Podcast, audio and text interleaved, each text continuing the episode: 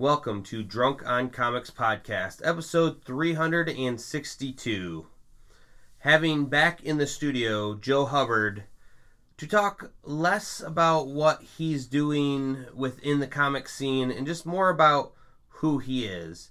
This is kind of the interview that I wanted to do last month. However, with how busy his schedule is, it was great to see, or at least hear, the amount of time that he puts into my geek scene. Now, besides all that, we really were just shooting the shit. Joe's old friend of mine. He does great work. Definitely go check out my geek scene. But to be honest, this was just two friends just talking a lot about nerd, geeky culture. Uh, it's a long one. We could have kept going for a third hour, but we kind of decided to stop it at around the two hour mark. And I can definitely tell from re listening to this that I start fading a little bit towards the end. I was getting a bit tired. Joe could go all night, but that man is a machine. So hopefully you guys enjoy getting to know a bit more about Joe. I feel like I'm going to be having him on the podcast. I don't know, it seems like almost once a month now, so let's have him come on for a third time. But until then, enjoy Drunk on Comics Podcast, episode 362, an interview with Joe Hubbard, part two.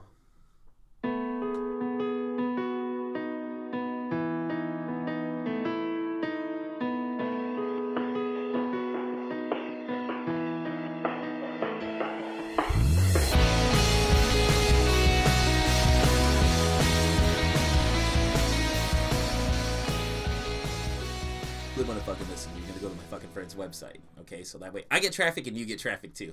Well, thank you. That's how sharing is caring. it's funny. My friend uh, listened to like the first 20 minutes of our last one, and she's like, "You say fuck a lot," and I'm like, "No, listen to it." I was like, "I literally said it like once." I probably Within the it fir- more than You didn't say it at all. Oh. and I was like, I literally said it once during the first three minutes of our podcast, and we were talking about like these uh, jelly beans Mhm. uh, of your podcast, should I say? And I wrote 29 minutes in. I only said it once. I think you're just hearing things, and then like the next day, yeah, I just finished listening to the entire thing. I only said it once. I was like, I think you just wanted me to hear. Uh, I think you wanted to hear those words out of my mouth. well, I don't deny my that use of that word. sailor. Yeah, but when it comes to, and we're recording right now, aren't we? Yeah. All right, I figured. Um, but I don't deny that. But at the same time, like when I'm trying to do like interviews and stuff like that, I don't curse or I try not to. Well, Joe, I love that you have uh, stayed with me this entire past month. We haven't moved at all since last we recorded.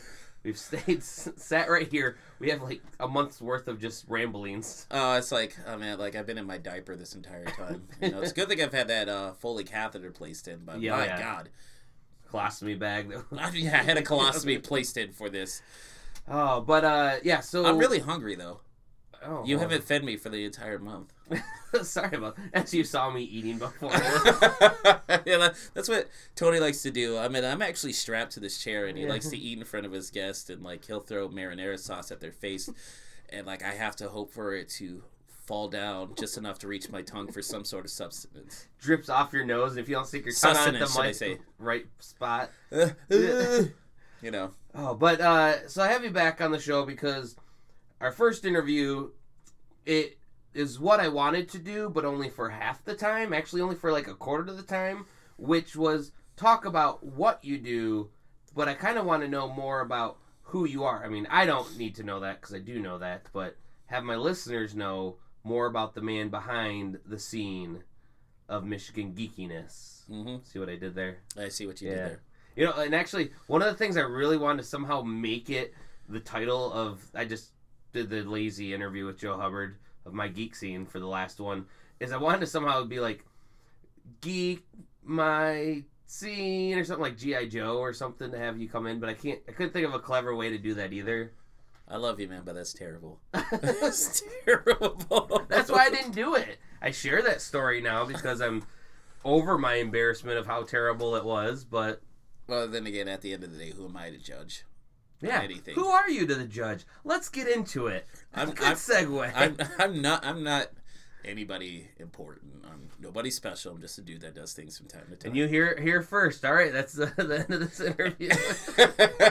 I would love the for words out of his mouth. I would love for that to be the cutoff point, like, and it's just static for the rest of the, the slot. But I let it go for like a whole hour just to get an hour's worth of a podcast. it's like I like to do abstract podcasting, you know.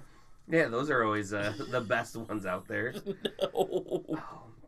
But Joe, uh, well, I don't even need to really touch on what you do uh, because we. Yeah, we're not doing another one of those, dude. I don't want to do another thinking of actually just long spiel about like what I do. All right, folks, real quick. I'm a geek journalist that travels all over the state of Michigan. I run a website called mygeekscene.com. I take photos, I do interviews, and I write reviews, and I have a very kick-ass calendar. Go check it out, mygeekscene.com. M-I-G-E-E-K. I don't know why I added three E's to that. but my, M-I, geek, as in what I am, scene as in let's make a scene.com. Enough about that portion of the I spiel say, that was actually pretty damn good. let's just talk about the stuff that I really wanted to talk about comics, video games, anime, manga, pro wrestling. Let's do it. Or like some of those. That's the one I was really more excited about because honestly, like you said the last time, you really don't get to dive into that stuff so much. You know, and you said I lit up when we started talking about uh, when you brought up One Punch Man the last time. Oh, yeah. I got super excited about that because those are the things that I really. I mean, yeah, everyone has your spiel for the businesses, but I'm more interested in like the people themselves. Well, it's funny too that there is a big uh, kind of straying away from anime right now and everything and manga wrestling. There's a big like Venn diagram of a lot of people that love wrestling in the comic book world that th- not every you don't you don't know everyone that enjoys it until you see them posting about a pay per view and then you're like, oh, you you still watch this stuff too? Awesome. Yeah, we're we're like each other.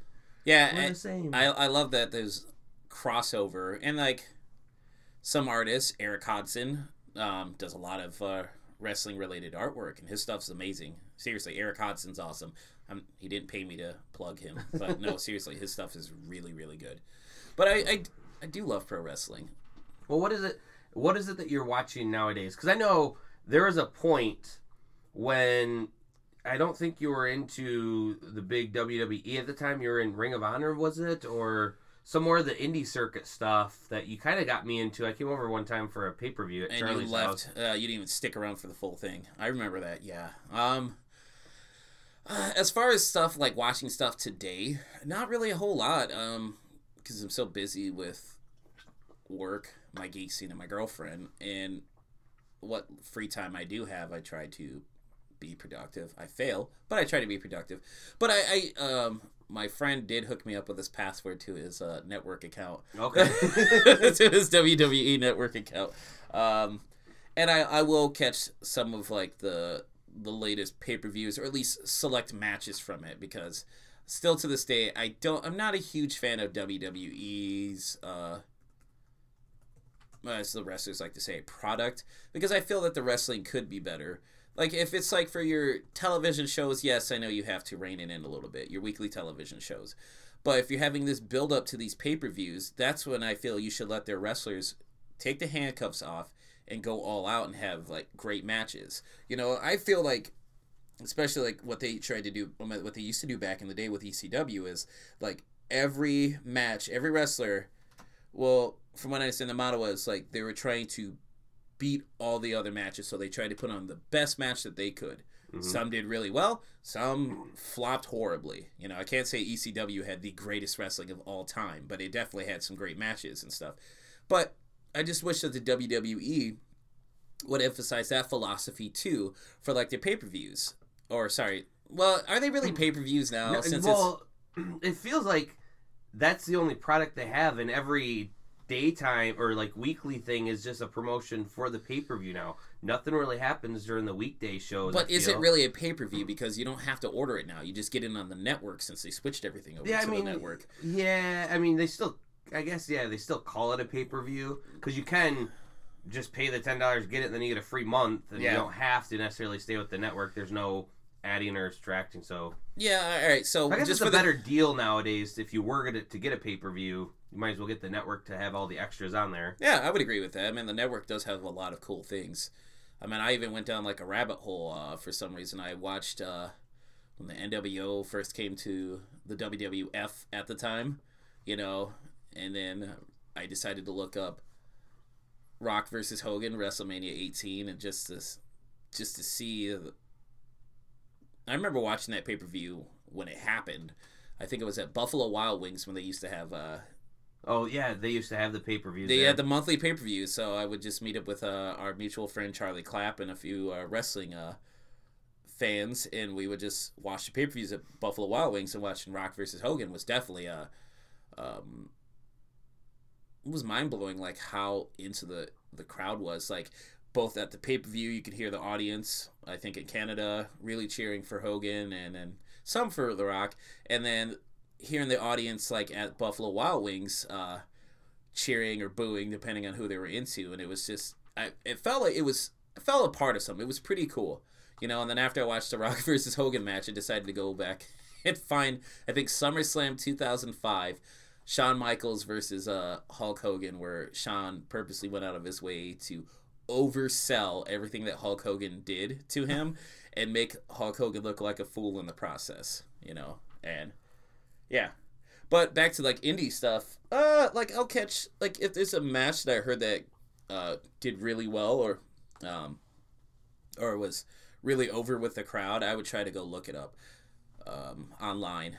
Like New Japan has had some cool stuff. I haven't really watched any Ring of Honor stuff, like current Ring of Honor stuff, in a long time. Like I fell off a long time ago, and oddly enough, like in May, they're coming to the Deltaplex. Um, Oh yeah, I saw that. but speaking of pro wrestling, I was just at. I don't. I, don't, I didn't even think about inviting you. I felt so. Now that I think about Well, it. Thanks. I see how good of friends we are. Well, um, yeah, yeah, you suck as a person. Um, Saturday night downtown at the Masonic uh, Lodge, uh, Independence Pro Wrestling uh, was uh, was making their debut in Grand Rapids. oh, So that was actually interesting. You know, uh, it was my first wrestling, a live wrestling show in a long time, and it was. They did a lot actually. You for ten bucks, you got your money's worth, and they even had like a death match type uh, main event, and I was like, "What?" I was like, "You don't need to kill yourselves for a ten dollar admission indie show." I was like, "Where's the pay?" I have to agree with Jim Cornette. It's like these wrestlers are killing themselves, and it's not really a big payoff to it. You know, Yeah. and I really appreciate the effort. Um, it's like the t- it's real, still real to me. Damn it, guy! I appreciate what the wrestlers um, do to entertain the crowds. But if you're not getting a huge payday off of it, there's no reason to blade your forehead and just have a crimson mask. Um, one guy, when I don't know if you've ever been into the Masonic lo- uh, temple or slash lodge, but they- they have like a gym like area, and there's like a um, an upstairs, and you can look over the balcony. One guy went up to the top of the balcony and dove off of it. Yes, holy shit! like he dove off of it onto like the other wrestlers and Yeah, stuff that's a little. this was like the main event. And I was like, oh my goodness. I was like, you don't have to do this. I appreciate it, but you don't have to do this for an indie match. And then like, and then like his partner, his finisher, he gets on the top rope. He's gonna. I thought he was just gonna drop an elbow. He then takes out a lighter, lights his elbow pad on fire just to drop a Macho Man elbow onto Wow. his opponent. I was like, it was mind blowing, but it was definitely a good time. How much was tickets for that? Ten bucks. Oh wow, that's damn. That's a lot more entertainment. Because I was gonna say There was eight matches, ten bucks. I went uh, last summer to a uh, paper or not pay per view uh, Monday Night Raw that was here in town. That it was right after uh, pay per view. Uh, I forget which one it was, but it was usually the ones right after a pay per view are pretty big. You know, Yes, talk- for sure. and it was a really good show. And we actually had third row seats. It was the Nice. first time that we, me and my couple of buddies, were like, "I've always wanted to sit on the floor. Let's see how much." And they were about 110 bucks. We're like, "We can do it." 110 bucks, dude? Yeah. No way. I remember back in the day when Raw and I'm at when the Attitude Era was going on. I never paid that much money. Oh, I never did before too. I mean, they're just. But for us, it was worth it to do it one time, and being that close was actually a different experience. Now, this past uh, month, we went to uh, Raw again. That was uh, right before uh, Hell in the Cell. It was lacking in everything. Too many promotions, which I enjoy storyline. Story to me is life, and that's I mean, why- like promos, like when they're talking. yeah, well, or anything that is is. I like the in the ring stuff, but I like the more substance that kind of says why they're in the ring or setting up some things. But hopefully, it would come to fruition a little bit during the match. There's a lot of shit just for the pay per view. Yep. Like I said, all promoting the pay per view. People in the back that you're like, oh, they're gonna come out and wrestle, or maybe they came out and talked, but then all of a sudden the lights go down and then it's commercial break, and then of course you know the behind the scenes magic. You know, not everything that you see on the TV Yeah. is how it goes. There was a lot more of that than I've, and that's the most I've ever seen at any uh, show, Raw or even a house show. I was left kind of wanting, and it it. I'm at a point now where I'm like, I could be a better writer. I think anyone could be a better writer than what they're doing. I don't get it. And Becky Lynch is the man, and she's my favorite. And what they're forcing uh, Charlotte Flair to kind of be on in there, and I don't know if you've watched. Have you watched? I'm familiar. I well, I may not watch, but I definitely keep up, up And, to date on like what's going on. So surprised uh, how uh, Ronda Rousey has done. I was uh, huge on this person. She's you know she's gonna probably hurt someone. She's not gonna go how to know how to take back a fist punch or stuff. She is actually one of the best wrestlers I've seen in a while. Was a little bit rusty at first, but she's coming to her own, and I'm pleasantly surprised with that. No, and I and I, I, I can totally uh, see where you're coming from on that one, and I, I appreciate because she's treating it. Ronda is treating it seriously. She's actively trying to learn how to wrestle instead of like, hey, I'm a celebrity. I'm gonna come in and just do like a, a one off thing, you Yeah. know, and then I'll be back to wherever I came from, you know. And no, she. I mean, the fact that she got permission to have uh, Rowdy Roddy Piper's jacket, one of his jackets, you know, and, like, Yeah, um, she pays homage to him every time she comes out, you know, and she clearly has a love for pro wrestling. I mean, like when Ronda Rousey was fighting um, back in the day, I just never cared too much for her cocky personality. She could certainly back it up in the um, octagon, but I just never cared that much for her. Now I found out, you know, like the little things that she was always into super nerdy stuff. Like she clearly liked Dragon Ball Z. yeah. So like if I was gonna do an interview, I would definitely want to interview her about pro wrestling and uh anime, you know, yeah. and even Teenage Mutant Ninja Turtles, because that's like that would be a different angle, and I'm pretty sure because she's clearly a geek, you know, and I, I think that's awesome. Well, that's know? what I, finding out that it makes me like some wrestlers a little bit more when you find out that they kind of have that geek side. Uh, having uh, the New Day, like they definitely love Dragon Ball Z with some of their outfits, and obviously they're always playing video games. I heard that they've done tournaments. Oh yeah, up up down down. Yeah, I met I met um, Xavier Woods earlier this year um, when I was out in Maryland at Magfest. Um, have I ever told you about Magfest? No, Oh my god, it is. Oh, it is for all the conventions I go into Michigan. It is literally the best convention I've ever been to, and it, I've gone now twice. It's the beginning of the year, first weekend in January, and it will be my yearly vacation.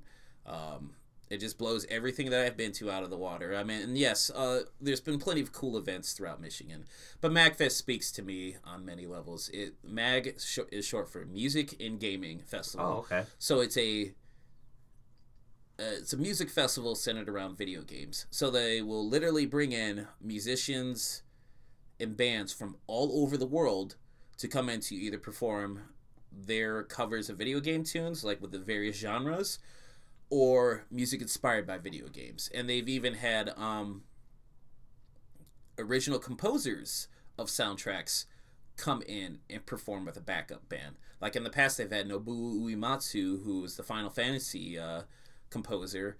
Uh, this year, they had um, oh man, I already forgot his name, but he was the guy who did the Command and Conquer series, and he had a backup band as well.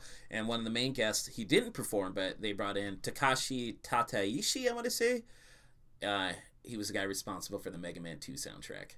awesome. And since Xavier Woods, or Austin Creed as they refer to him, has, you know, Up Up Down Down, his YouTube channel centered around video games, he was a guest this year. So, um, he was dressed up as. Uh, he did cosplay throughout the weekend, so he was PaRappa the Rapper one day, and he was uh, Skate um, from Streets of Rage 2.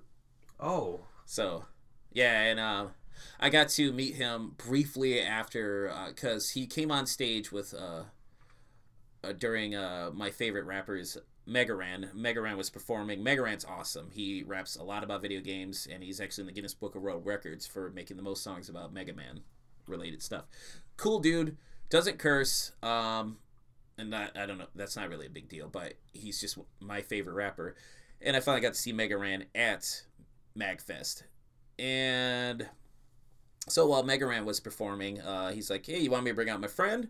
You know, and then Austin came out because Mega Ran's a huge wrestling fan too. So he's he's made a few uh, albums based on re- pro wrestling. So he'll take some of the WWE songs and turn them into rap Oh, songs. nice. So that's what he did with uh, his Matt Mania albums. I think there's like three of them, two or three, and he did one on like New Day. So that's when Austin came out, and Austin came out with what I refer to as the clappers because he brought out these three.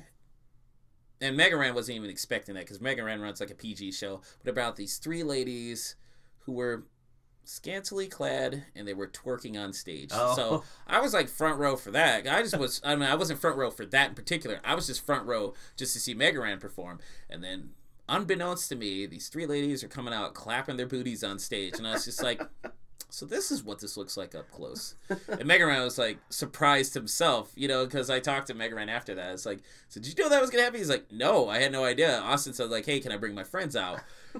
And I was like, sure. And then they brought that out. So I met Austin like afterwards because he was hanging out with Mega Ran because those two are friends. And I was like, Austin was trying to leave, and I was just like, hey.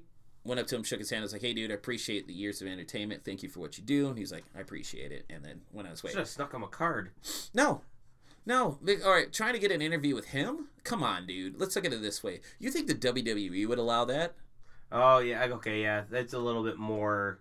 Even if I was even if I was interviewing him as Well- Austin Creed for his channel, you think the WWE would do that? I think though they Would still allow that. have they still have some of their own choices. I mean, come on now. I know they have like contracts they have to sign in blood with Vince McMahon, but I mean, Nah, I just I don't know. And I mean, it may. I mean, and I'm not, I'm not uh, saying that you wouldn't be worth the time, but I'm sure too they have to balance traveling on the road and everything to be able to do that. But I, I always say it it never hurts to ask.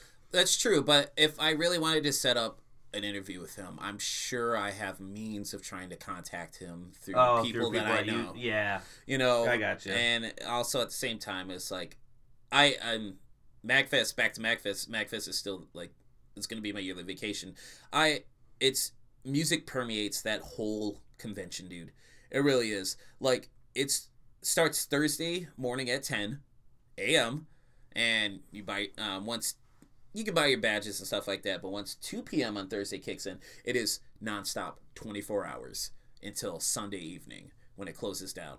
And music performances out the wazoo there's like eight places for performances alone including like a hallway slot for people that aren't even uh, performing at the convention. Like if like say for instance you and i were musicians we could just do a pop-up performance right there. You know they've uh, it was like three o'clock in the morning and there were people jamming on musical instruments in the hallway and it's just they have this huge stage and they have great video and lighting and like the gaming section of it session um at part of it is the best gaming setup I've ever seen.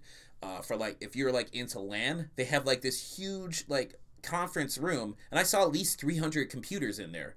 That's like stuff provided. You could also bring your own too. So it was just like This is like a mega great bit that we have here, right? well, it just blows great bit live out of the, Well, the water, sure, dude. yeah, but I, would love to have Great Bit to get back to bigger to have something like this because I, I enjoyed that. It was different, Oh, for sure. and, and it's definitely a different type. So I didn't know that there's many other conventions out there. No, well, like if you're into video game music, this is the convention to go to. Um, it sees about like twenty thousand, over twenty thousand people over the span of the weekend. Um, it's been going on, I think, for like eighteen years. But back to the gaming thing, because I know I'm rambling.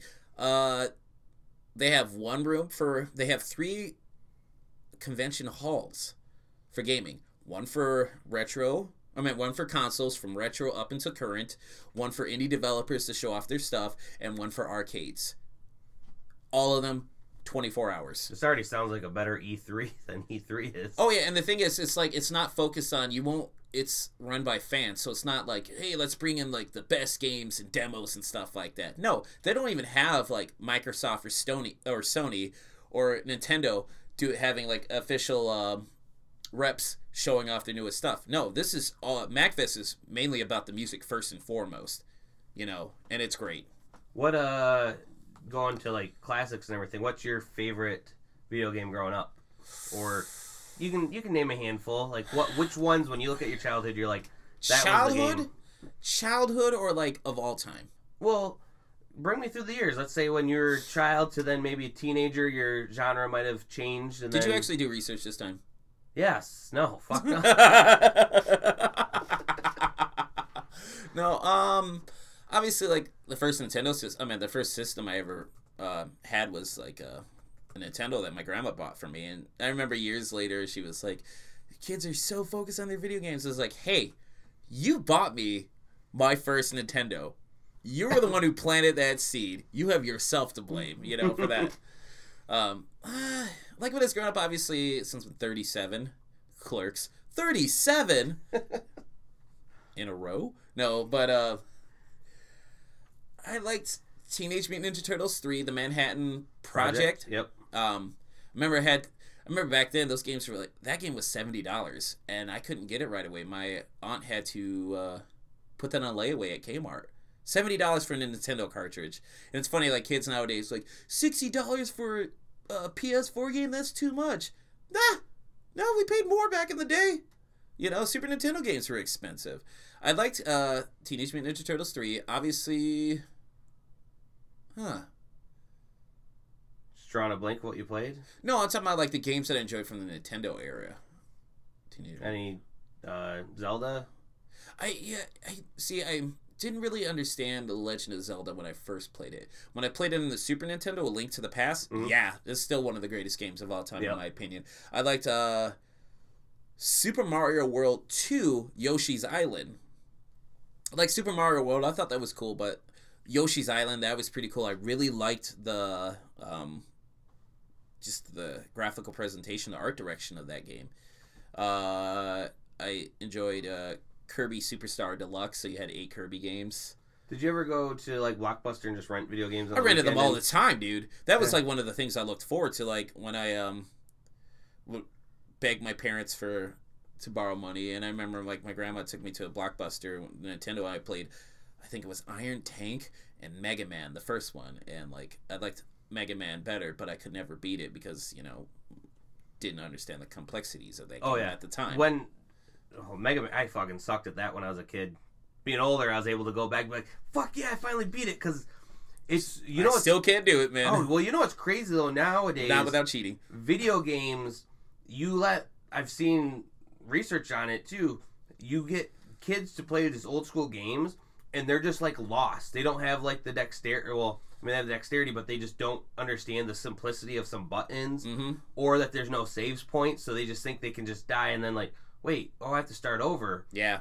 So it's made it simpler. But then, uh, to now, I think that I have a anyone that grew up in that era having gone through the many motions because of how tough some of those games are and how kind of easy modes they have now were far better gamers having grown up in our era than if you were transplant the kids nowadays back that way. I could see that, but also taking an old school gamer and just who just stuck with their era of stuff, and then they tried playing like say for instance PS4, and you have all those buttons on that. Okay. Like you have eight buttons just for like, uh, just to do stuff, and this is not the directional pads. You have eight buttons alone. I guess I would say you'd, they'd have to at least have grown up with the um, the N64 where there's there's an extra handle here. What the hell is this for? Oh yeah, Thing, for like- sure. But like I find like when I've held like the old school controllers, like they don't feel as comfortable as feel like, like you a toggle like the trigger buttons and stuff. No, like this, the, even the NES controller is like this is this is small, and this doesn't feel comfortable on the hands because now like our controllers nowadays are,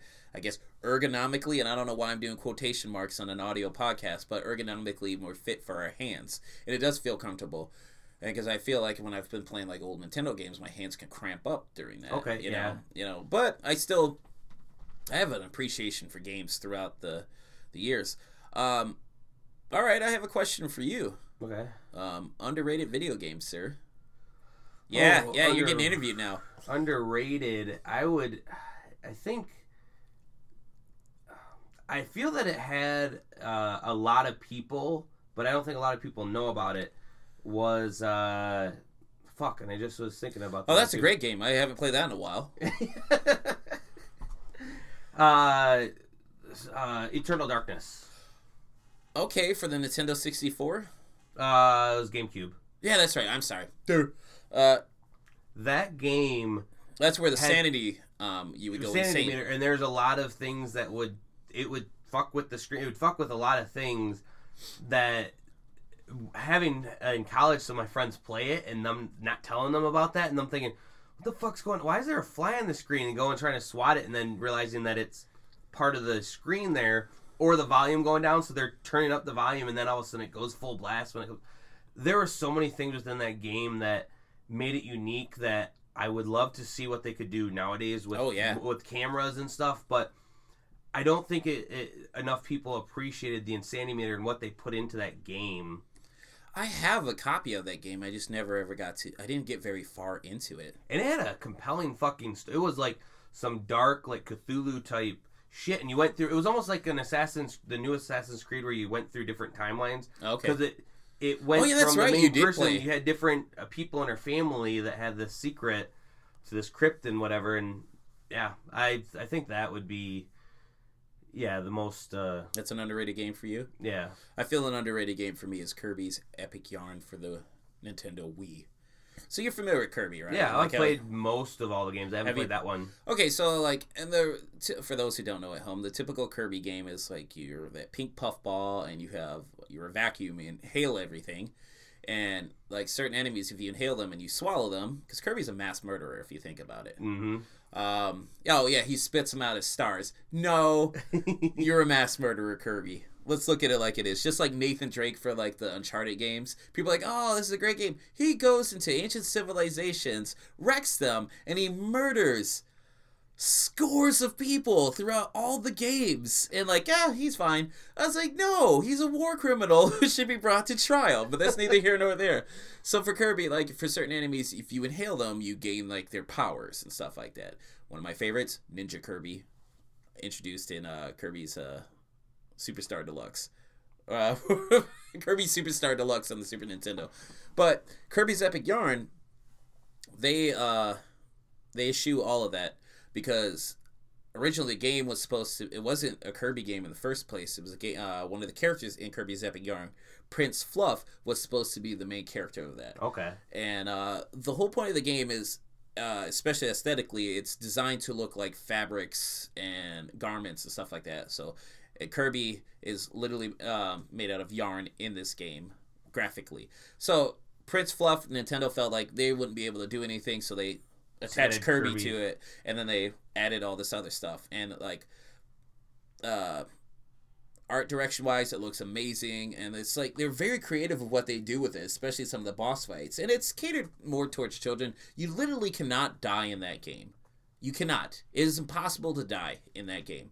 Like you get to collect like gems and stuff, and they'll give you a better score at the end of the the stage, and it'll unlock like next stages, the next stage, or other stages, like bonus stages. But if you lost all your gems and stuff, you could still beat the enemy and stuff like that. The main boss at the end of the stage, if there is a boss fight. So I think it looked great graphically. And at first, when I started playing, I was like, "Yeah, it's just a kids' game." But then when I started getting into it, I got hooked, and the soundtrack to it is amazing.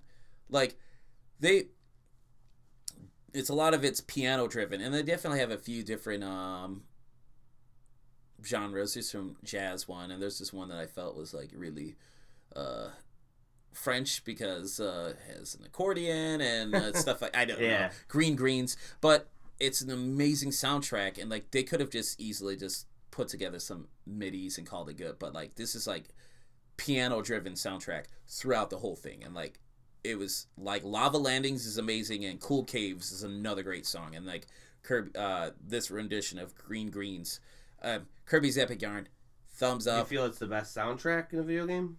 No, no, no. What What do you What do you feel is the best? I mean, that's definitely up there for my favorite soundtracks. But one of my favorite soundtracks of all time is Castlevania Symphony of I was Night. just going to say, I, I don't know if even it's that one, but I'd always be drawn to that because more people know it. But all the Castlevania games that kind of came from that that were on the Nintendo DS and everything Okay, okay. had great because they were all kind of based off the symphony formula.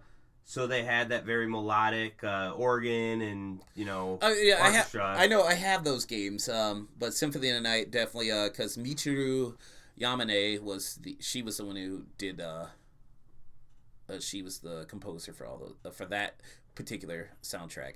Like uh, Dance of Pales or I think yeah, or the Pearl Waltz. I think that's the original name for it. But when it got translated, it was known as Dance of Pales. Uh, is one of my favorite songs of all time for video game soundtracks. It's just amazing. Obviously, I like the Final Fantasy VII soundtrack.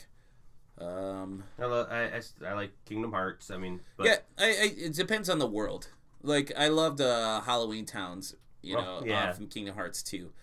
But um, yeah, man, I and it's funny that I do plan on introducing like some sort of musical segment for uh, my geek scene. Um, yeah, for those who are listening to that early early access right there. But yes, uh, definitely Symphony of the Night is probably one of my favorite soundtracks of all time. And It's funny that I'm blinking right now, but that's what I'm too. And I'm trying to just think of, but I was like, but there's really, so many great video game soundtracks out there. Mega Man 2 has an iconic soundtrack. Um, Castlevania 3 from the Nintendo has some awesome uh, tracks to it.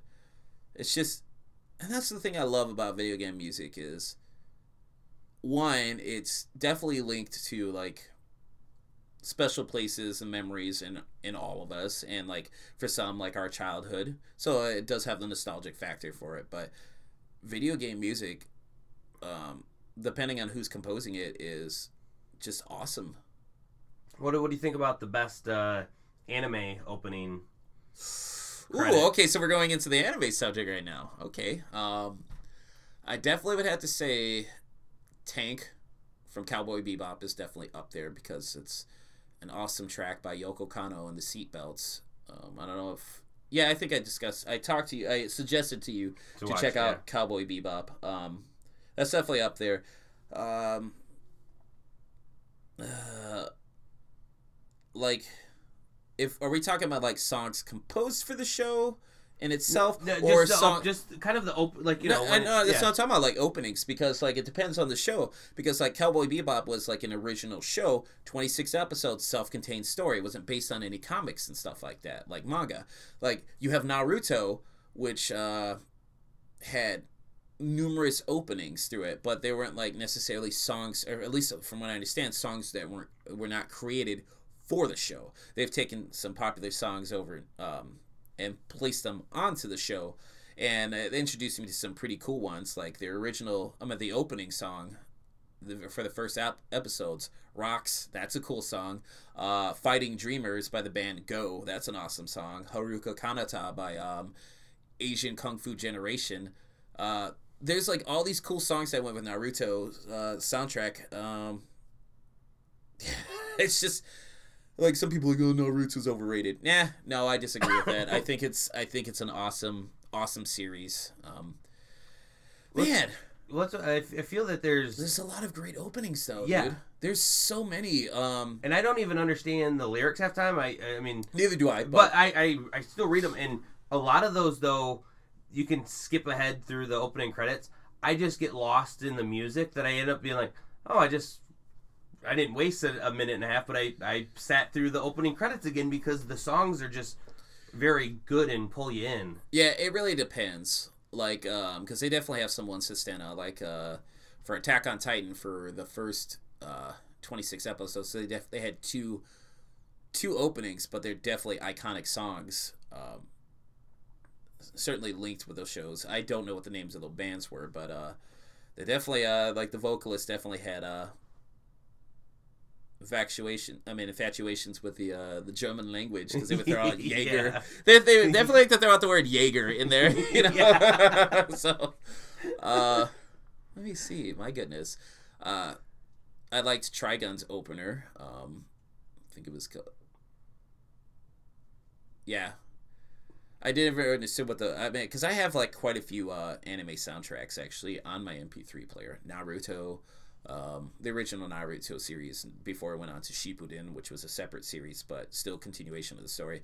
Uh, I have all the Cowboy Bebop soundtracks on my MP3 player. I have the Trigun soundtrack. I recently had purchased the um, soundtrack for the first season of Blood Blockade Battlefront, um, which is a show that was created by the same guy who did Trigun. I don't know if you're familiar with Trigun. Oh yeah, I, that's my that was my gateway. Anime? Well, actually no. Dragon Ball Z was my gateway. Trigun was was the show that on Saturday nights because we'd stay up late at our house because we were kids and didn't really go out. Uh, it was on Adult Swim, Okay. and a not knowing where when the show started or, or whatever, we didn't watch a lot of serialized cartoons when we were younger. So Simpsons, you can watch that episode and, and whatever. So not knowing what was going on, we we kind of just me and my brother made fun of it while we're flipping through channels and go back and not knowing what the fuck was going on. It was that and Cowboy Bebop that were on Adult Swim at the time.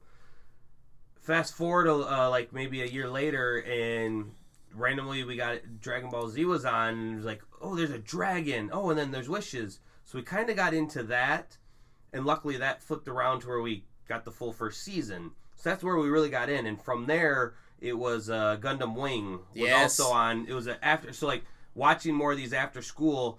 What's even funnier is earlier today, my mom just uh, was talking to her. She goes, "Do you want the your old tapes and like of what?" She goes, like of the Simpsons or there's some Dragon Ball Z ones here because she would tape them for us when we were at football practice Nice. so that we could then go home and because fuck man with how many they started actually coming out I didn't want to wait to have to the series to come around to catch up then again though we probably could have missed one episode and it only been a couple seconds in the show but I digress from after watching Gundam I just go me and my brother both had a kind of realization of maybe we shouldn't judge them all. And there's been a couple where I didn't really like or where it went, but Trigun was on and we found out it was the first episode. We're like, we're gonna watch this, and I'm like, oh, this is kind of cool. Okay, That's and the then, Stampede. And then uh, Wolf with his giant fucking uh, arsenal and Wolfwood? cross. Yeah. I was like, okay, down, and the fucking gun cannon that could come out Mm-hmm. of Ash. Yeah, it. We then were like,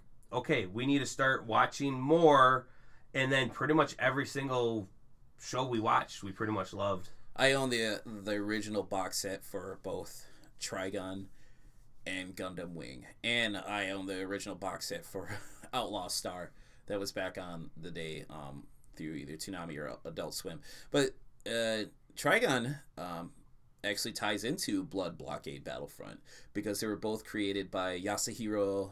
Uh, I think his last name's Nightow. So Trigun's awesome. Soundtracks to that's pretty cool.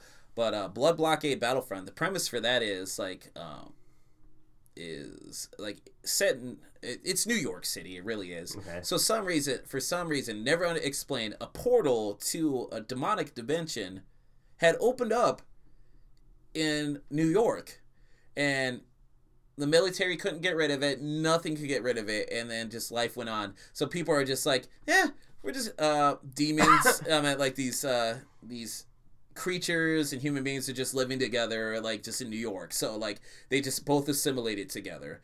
So there's these. Um, this agency that is hunting down like uh bad guys and stuff like that. So it's it's a pretty cool show, and like they recently did a second season because I thought it was just gonna be a one and done series, but then when they released the second season and um through um I watched it recently and it's the animation on there is top quality and it's I think it has a great dub to it as well. But man, I can certainly if you're interested, I can certainly lend you the first season. Oh yeah, definitely. Let me. Are they though? They're all dubbed. Uh, yeah. Well, since I do have the D- Blu-rays and stuff like that, you can watch either subbed or dubbed. Okay.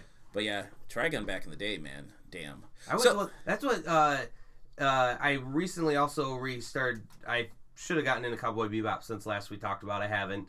Uh, but now that I remember, I will write that down, lose the paper, forget about it till next time we talk, and then probably get to I it. can possibly. I mean, I can lend it to you. okay, that'd be good. No, you ain't getting the Blu-rays. You're just getting the DVDs. So, Oh. like, my friend's currently borrowing the first uh, uh, volume. Okay, but I just got back into Death Note, and Okay. we're watching, and that was also that was actually after we just gave in and started watching everything, but they only have the first season on Netflix, and I couldn't find anywhere streaming the second season. And I'm like, well, okay, I need to finish this now because I'm back into it and oh, such a good show. And so then I'm like, Netflix has done such a good job of having a plethora of animes, but they don't have them all. That's for sure. Um, I have my cousin's, uh, is it Crunchyroll? I have his account that I can sometimes go into, but even they don't have everything that I'm looking for. Yeah, it's kind of like you have. To, I mean, you have to have numerous accounts. I have a fun. I have a, a paid subscription to Funimation. Um, and oh, I'm I like, bet you that probably would be good. They probably have a bunch of that, stuff well, that's aired, right? Uh, it depends if it's something that they brought over. Because if you want to watch all of Cowboy Bebop, you can actually. They have now the rights to uh, stream Cowboy Bebop with, okay. the, with uh, dubbed. Um, it depends. Like I just recently finished watching the show on there called Pop Team Epic. It's like one of the most random shows I have ever seen, and like it's like as if uh, Robot Chicken met anime, but um, it's based on this manga of like four four panel gag mangas. So like four pan- panels, and then you get to the punch. Okay, yeah. So, but it also makes a lot of pa- uh, references or parodies to other animes. You know, parodies of other animes, should I say? Um, but damn. I mean, what I, I wanted to I wanted to touch upon this like back in the day, like you kids that are listening nowadays, you have it so much easier to have access to like anime and hell even comic books nowadays and i'll get to that in a moment but like back in the day when i had to buy dvds and stuff like that i said i owned the original trigun box set that's like eight dvds and i think they all have four episodes apiece maybe one might have five and i paid a hundred and sixty dollars for that and i thought it was a great deal. Now you can get that box set uh, well a slim uh, version of that with all the dvds for less than forty dollars Gundam Wing, I own the entire original box set for that. That's ten bucks. I mean, that's ten DVDs. I paid two hundred dollars of that at uh, Suncoast Video back in the day when that store existed. Now you can get the entire um, Blu-ray set of Gundam Wing with the two movies that they released for. I think it was probably around. I think it might be one hundred seventy-six dollars, but that's Blu-ray. Yeah. You know, and nowadays, and the thing that got me excited, I've been ordering comic books out the wazoo, and I think you'll be, uh, because I didn't used to, like, actually purchase comics to own. I mean, besides, like, helping friends by buying their issues and stuff like that. There was, like, a few manga stuff, like, that I would purchase. Like, I own the entire Trigun series. Um, but now, like as of this year, they're releasing like all this stuff that were like collected in these expensive editions. And now they're like re-releasing them. I have, uh, as of like today, like this morning, I purchased like all five books, and I know there's more for Powers. So like they're making omnibuses for that. Um, I now own all of Hellboy, uh, the Mike Mignola run. Um, well, obviously he's the one behind it. Um, there's six books, and all of them have well over 300 pages apiece. I bought Preacher you know, all six books for that. Um, I, I recently, like last year, I bought the entire Naruto manga series, which is 72 volumes. So it's Holy like these cow. three massive box sets, and for all three of them, with tax and shipping and handling included, I paid $319. Damn. That's a stellar price because when you buy manga, like uh, usually like Shonen Jump manga like that, it's roughly around 10 bucks a pop. So 72 times 10, okay, yeah. you do the math. I recently bought the Full Metal Alchemist uh, box set that has like 27 volumes in it. I've uh, been going full ham, and I, I was doing this to establish more credit through the bank, even though I had an excellent credit score, but it went down to good because for five years I didn't use a credit card. I just paid everything off on oh, time, yeah. and uh, my credit score plummeted. Only in America, folks, that your credit score can plummet for being responsible with your money. So. But going back to mangas and anime, and what uh, what was your gateway? Oh, into like oh my goodness, I used to, um, when I watched anime, obviously Speed Racer, but I, then at the time I didn't know that was anime. Mm. I used to get up in the morning to watch uh, Voltron, uh, mass. Uh, I think it was a Defenders of the oh, Universe. Yeah, I guess, yeah, I guess Voltron. My... Voltron's an anime for sure. Yeah. Um, but you know, I want to watch those shows. But I think the one that really, really hooked me in into anime was Street Fighter Two, the animated movie. That was um, released on tape, and I own. I think I've purchased that film now six times. Like I had the original PG thirteen tape that had the yellow cover, and then I got the red tape, which was the R rated one, Mhm. which just had blood put back into it. You know, um, and then I, I- I I always forget. have you ever seen that Street Fighter Two, the yeah, oh, animated yeah, movie? actually, I have seen that. Like that blew. I mean, like that movie was like Doesn't live up to the Jean Claude Jean Va- Jean Claude Van Damme. Damme. I can't say. Yeah, that was that was a classic. You're full of shit. Street Fighter Two, the animated movie, blows that out of the water. I know. I'm kidding. I'm I, kidding. I kind of, but still, you're full of shit for saying that. Yeah, quick, change the channel. But um, but like the animation on that was amazing, and like when you watched uh, Ryu fight off against Sagat and like the field, like the storm is going on in the Yep. background, you would see lightning flash on them, and then when he did the dragon punch and his Sagat's chest just burst into uh, a blood geyser, you're like, wow. that was Mortal Kombat. no, it was like amazing, and like I got I got hooked onto anime um, because of that. I think that was more my gateway thing because I, I was a huge fan into I mean I was a huge fan of Street Fighter 2 for like the Super Nintendo, and then when I found out about the anime about that.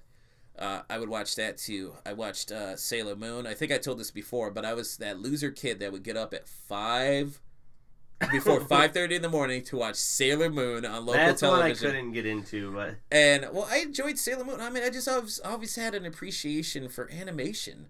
You know, and anime is just I I'm not one of those people like, well, it's the most superior form of uh, animation out there. No, I just like anime because uh, you alluded to it or mentioned it like uh, serial storytelling. Like one episode, like depending on the series. I mean, yes, some episodes were episodic. Everything would be wrapped up in the end, but there was this overarching story that I didn't really get from like GI Joe, Transformers, you know, Teenage Mutant Ninja Turtles. Yeah. Um, that's what I've always appreciated about uh, anime and manga is that overarching story. Um, but uh, quick mention on Naruto, that box set, the 72 volumes, that was 15 years of that guy's life putting out a chapter each week for this overarching story that segued, I mean, that all connected. And I think that's amazing that, you know, somebody can work on something for so long and tell this long story.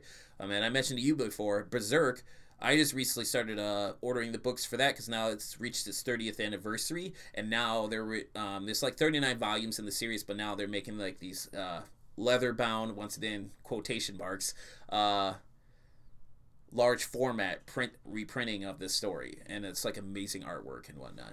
see now I've but never, what was your um, gateway into anime? well, as I said, it was the Trigun thing. Trigun was your first anime. Well, no, it it, it was what would made us not, but it was then Dragon Ball Z after school, and then the.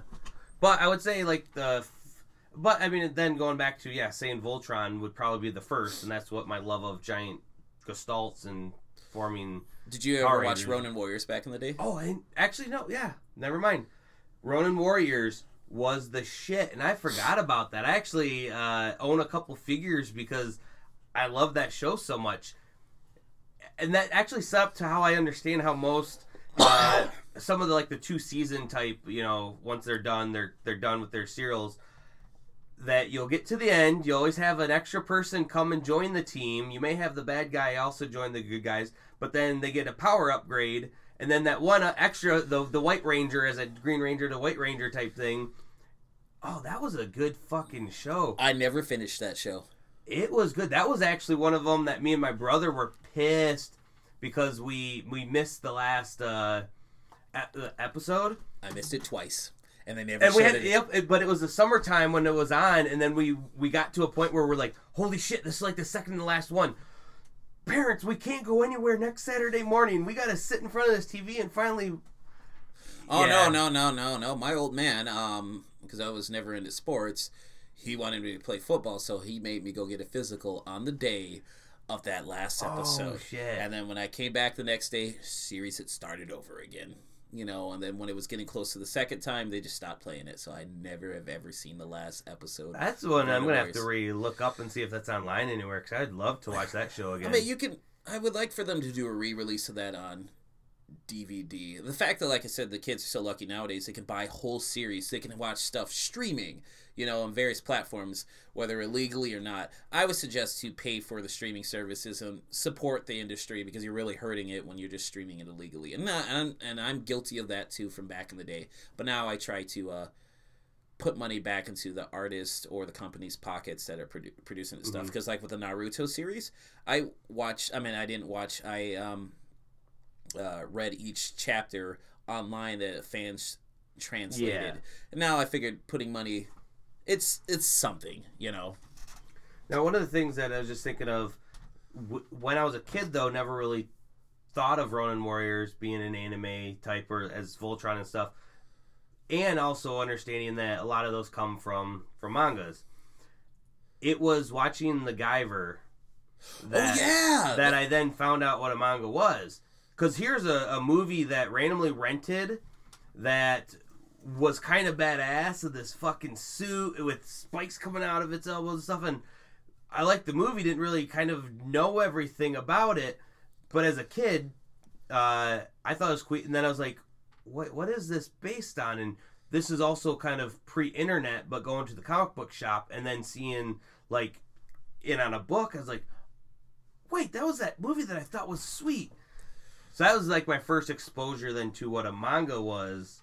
But I mean, to be hundred percent honest, I've read maybe one or two, like just of a single book. I just I don't know why. Manga's great, dude. I love manga. I had recently, uh, today before I came over, I picked up the final uh, volumes of uh, uh, this manga box set, the second part of a manga series, uh, and I'm bringing out the book right now. I had bought the Battle Oh. Battle Angel Alita um, original series manga box set that they just recently released on Amazon. It was like I think $127 for like six hardcover books because Battle Angel Alita has uh, don't lose my place in there, boy. Um, Battle Angel Alita has like three separate series. So I just bought. I mean, I have the original set, the original series. I in today I picked up the final omnibuses uh, that I ordered from Amazon for Battle Angel Alita Last Order, which is the second series, uh, the second story arc in the whole series. And then now they're in the process of uh, the artists and storyteller is in the process of creating the third and final series called uh, the Mars Chronicles. And the, the fun fact about this is this series started in 1991.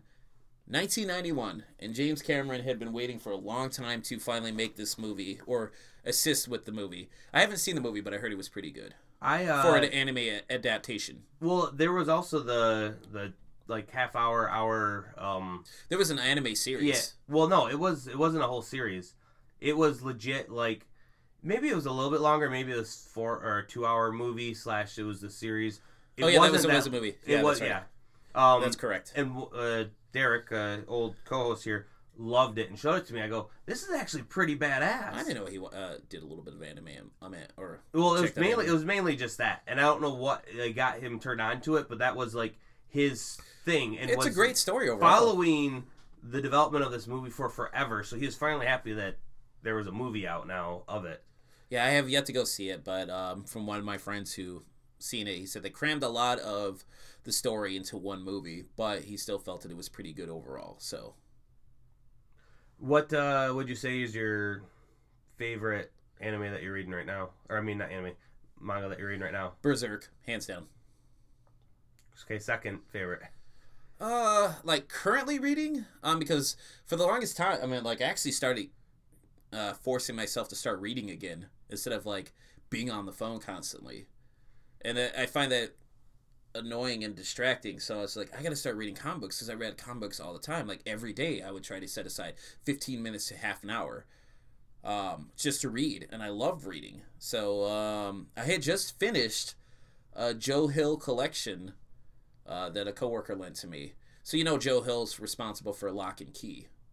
Oh yeah, yeah. That's That's a great comic series. that is great, and you know they're making the show about it. I was not aware of that. Yeah, I oh, fuck now I forgot who Netflix has got it. Oh, cool. It was shopped around. Hulu was going to do it, and then they decided not to, and then so they had to reshoot the pilot, and they're they're going to remake an entire pilot with new actors and stuff. But that was such a, ser- a series that I heard about all the time going to the comic book store, but I was like, well, I missed the first run, and there wasn't a, a large print where you could find them in the quarter bins and everything, or they're a little more expensive. Never got into it, but then with digital That's world, definitely not a quarter bin comic at all. no, that that's what I'm saying.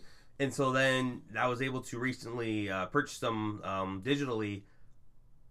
It was fucking amazing. So, all right, you say you have them digitally. Um, because I know comics are expensive, but doesn't it lose like kind of its impact when you have it digitally? Because like for me, Oh, I like to sure. hold that book in my hand. I do. That's why I still buy comics now. But they take up space. Oh, And- believe me, dude. And one of the big things is this too. It's I am. I still go to uh, conventions, not for thinking that I'm going to flip the book like some people do. I will look for key things that I want to have that I've always just wanted to own for me. Uh, that would be probably a series that I'd be like, God, I want to because I loved it so much, get it to completion, and I would have loved to have read it, you know, in my hands. But at the time when I was reading it, I, there wasn't any trade paperbacks at my. And actually, I probably could have just asked them. I'm an idiot sometimes, but because actually that probably could have been the easiest route. But regardless, sometimes reading them on my Kindle, it's they're there. I you know I can uh, give my brother a copy because he has a Kindle too. okay, Um, I can easily share that. It, it and it's just it it condenses down things. Where if I bought them all physically, I love reading comics physically. It's just then where I'm going to put them, and then if I want to give them to someone, that's Yeah, but you can always go to the library too, dude. Fuck, I haven't gone to the library in a while. That's where I read through Sandman and uh I would. Yeah, that's definitely a comic book uh, that I would like to. Yeah, Mike Carey. Um, and actually and, and that's where I yeah those two and then there was a couple other books that I uh, I think Fables was the one. Yeah, Fables is. Uh, so, all right, thoughts on Fables? Did you read all of Fables? Yes. Okay, so uh, spoilers for those. Uh, you can skip this. I don't care. You probably uh, turned off Oh. a long time ago for like my. Uh, all of all of uh, Jack of Fables, all of I've read all that, but I'm talking about for like the of listeners at home. He's like, he's about to spoil Fables for me. Do you feel that Fables would have been stronger if it would just cut off right after they defeated Geppetto? It took back over the no because some of the stories that came back uh, later on, uh, Mister uh, that's not Mr. Dark? Mister Dark, that I thought was really good. But I think like they kept it kept going and going and going when it should have just ended. That's how I felt about it. Like Well, maybe yeah, after they defeated uh, Mr. Dark, I think they could have just cut Oh, it off. definitely. I think they had maybe it dragged down a little too much with some of the things that it seemed like they were going many different directions. I see though where it could have been a hell of a good story after uh, defeating Geppetto, and that whole build up and all that was so great. But there were still good stories to tell that I'm glad they told them. It it that is one of my favorite series that randomly decided to start reading and because of the library. I can thank Charlie Clapp for that one because he got me into so many comics, like Preacher. He got me into uh, Transmetropolitan. I think the Sa- no, I think I got the Sandman comics through uh, the library and stuff like that. But Charlie Clapp was responsible for introducing me to a lot of good comics, including Fables as well. What do you think of the whole overall series? Of Fables? Yeah. I just told you. Time for that awkward. No, uh, no, no, no. Like, I'm just messing with you. I was like, time for that awkward moment. Like, I just told you, weren't you paying attention? like Gosh. Jack. What about Jack of Fables? Oh, I enjoyed Or Jack of Fables. Uh, uh, and what was the other one? There were the. No, they weren't the unwritten. Unwritten was another. That's by Mike Carey. I didn't Yeah. care too much for. But Unwritten, there was I- well, there was the crossover that they had towards the end. oh, okay. No, I, I Uh, no, there was another one though of this. Uh, the three like the agents. Uh, they were like um, Cinderella was a secret agent. There was oh, that, oh, I, I forgot about those. and then there too. was uh, the the female characters of um, of Fables. They had like their own uh, book series as well. Like they had a few of them. I can't. I've actually read all of those, but I'm thinking of the when he made them. Uh, there was the two girls, and there was the guy that was like the the writer of everything. Like it was very meta at the time. They weren't. Uh, Wait, this is through the Fables universe. yeah, Okay. there was a giant crossover between uh, uh, Jack of Fables and Fables, and actually it was how Jack of Fables end up dying or going getting written out. 'Cause Yeah. one of I don't I don't remember what it was now. I think I know what you're talking about. Yeah, that's definitely with Jack of Fables. Um, but um, I enjoyed Jack of Fables too. That was a I felt like anything that Bill Willingham was creating at that time, especially in the Fables universe, I totally dug. But like I said, I just felt that Fables as a whole, if it had just cut off like right after the Geppetto thing, it would have been it would have been better. The literals The literal- Okay, yes, I know what you're talking about. Huh. And then there's Peter. Did you ever read the novel Peter and Max? I did not read the novel. Um, I think there was like two novels, wasn't there? I read the I read the Bigby Wolf spin-off title that they did, like uh, a short story for Mhm. that. Um, oh man, but no, overall, like the side stuff. I think that's the thing I like about um, if you have a good comic book series, if you could do successful spin-offs and the quality of writing is good, I really, really dig that too. You know, like the Naruto series actually has like six novels that are associated with it as well, that are spin-off stories that never were um, uh, artistically. I mean, well, there was not not an artist for it. It was they were just written as side stories. Did you know that uh, Bill is friends with uh, dude that owns uh, fuck they just Tardies? Yeah, Do you know? All right, because he because I've met him twice. One time here when I knew for Free Comic Book Day, and I was like geeking out. None of my friends kind of knew why, because I'm like, you guys need to read Fables to know, and that he came here to Grand Rapids for that. But then because he was busy, couldn't do an interview, but said he could, met him again at C2E2, and I was like, you were at Tari's ass, and he goes, oh yeah, I do remember. That was like a year prior. Got to finally interview him, and that Oh. was kind of a really cool. how much time did you get with him? Uh, 15 minutes. Nice. I'm gonna have to look into that if I plan on it, because I would like to interview him at one point, but I asked a, a another artist uh, if they could set that up, that in, at least the introduction, and they was like, he's just so busy, and they weren't blowing me off, you know. That was well. That was the year. I had a hell of a good year at that uh, C two C two E two. You know who's coming to Tardies this year for their anniversary? Who Eric Powell really? from the Goon. Well, yeah, I know where he's from. Yeah, So it's like apparently it's like a 20th anniversary of the Goon now, and now they're re-releasing the Goon um, in omnibuses again. And I saw like the first one for like uh, thirty dollars on Amazon, so I'm like, oh, I'm gonna pre-order that. Because like I remember reading the Goon books back in the day, and I thoroughly enjoyed them, but then I lost track of stuff, you know, through the library. But now that they're actually collecting this stuff, that's what makes me excited as like I guess a consumer of these things. That I can get all of these things for fairly reasonable prices now. Like I uh, pre-ordered The Boys. I don't know if you ever read that from Garth Ennis and Darick Robertson. no, but I like Garth Ennis. Okay, well they re- they were turning it into a show. They did a trailer for it recently. The show is going to be coming out soon. So, are you familiar with the the premise of The Boys? Mm-mm.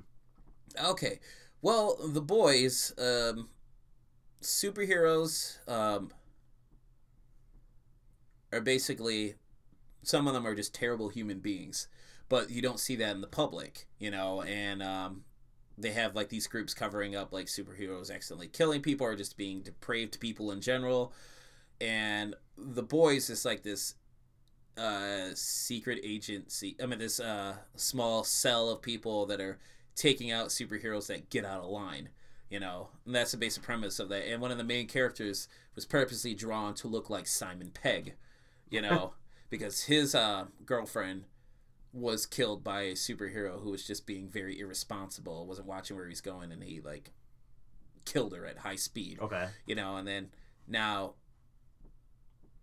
it's it's kind of a revenge story too. So getting back at like the the main the, the seven, which is the most powerful superheroes like in the world, but they're uh six out of the seven are just really depraved people, and you can see.